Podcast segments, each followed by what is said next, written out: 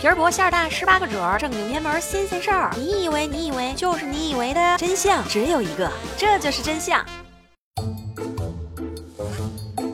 我是默默呀，我又来了呀！这里是由喜马拉雅 FM 独家出品的《这就是真相》，欢迎大家。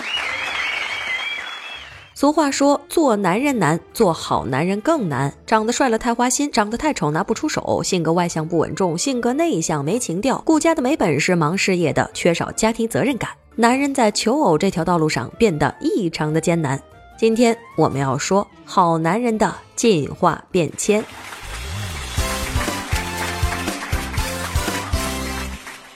根据某相亲网站的数据显示，女性在择偶问题上主要看重男性的事业、责任心以及生活情趣。换句话说，就是要有钱不任性，还得会玩浪漫，才是好男人。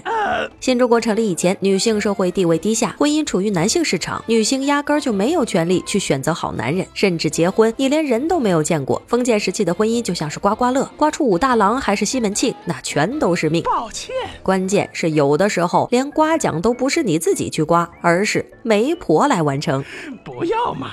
五十年代，中华人民共和国婚姻法颁布，明令禁止包办婚姻，妇女翻身得解放，终于有权利挑选好男人。但是新中国刚成立，百废待兴，满目疮痍，没有浮夸的摇滚青年，没有儒雅的艺术文青，全国人民都是埋头苦干促生产。毛主席的一句“劳动人民最光荣”，让劳模变成了当时的明星，成了无数少女心中的好男人。不好意思。六十年代，三反运动，文革来袭，传统的家族式的婚姻形式被彻底抛弃，结婚要背毛主席语录，证婚词要念革命誓言。婚姻不仅仅是个人与家庭之间的事情，更是个人与组织之间的事情。出身不好的地主、资本家、富农在择偶的时候面临严重的困难，而穷到揭不开锅的贫农就成了根深苗正的香饽饽。那个时候，越穷越光荣。如果你祖上积德，好吃懒做，三代贫农，恭喜你。绝世好男人啊！不不不不不！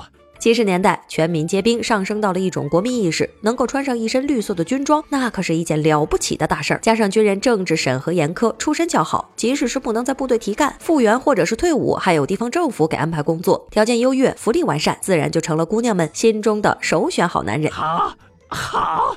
八十年代，国门打开，高考恢复，被禁锢了数十年的求知欲望集中爆发，让知识分子成了抢手货。大学生有知识、有情调，还懂生活，穿上笔挺的白衬衫、蓝色的喇叭裤，手中在卷着一本书，开口诗词歌赋，闭口人生哲学，让文学青年颇受女性青睐。嘿嘿嘿嘿嘿九十年代，市场经济体系正式确立，人们纷纷下海，造原子弹的不如卖茶叶蛋的，一部分又一部分的人先富了起来。与此同时，教育、医疗、市场等领域深化改革，提高了生活成本。没有钱，孩子交不起学费；没有钱，父母看不起病。钱不是万能的，但是没有钱是万万不能的。于是，有钱的小伙子挥挥手，单身的姑娘遍地有，有钱成了好男人的重要标准。坑爹呀！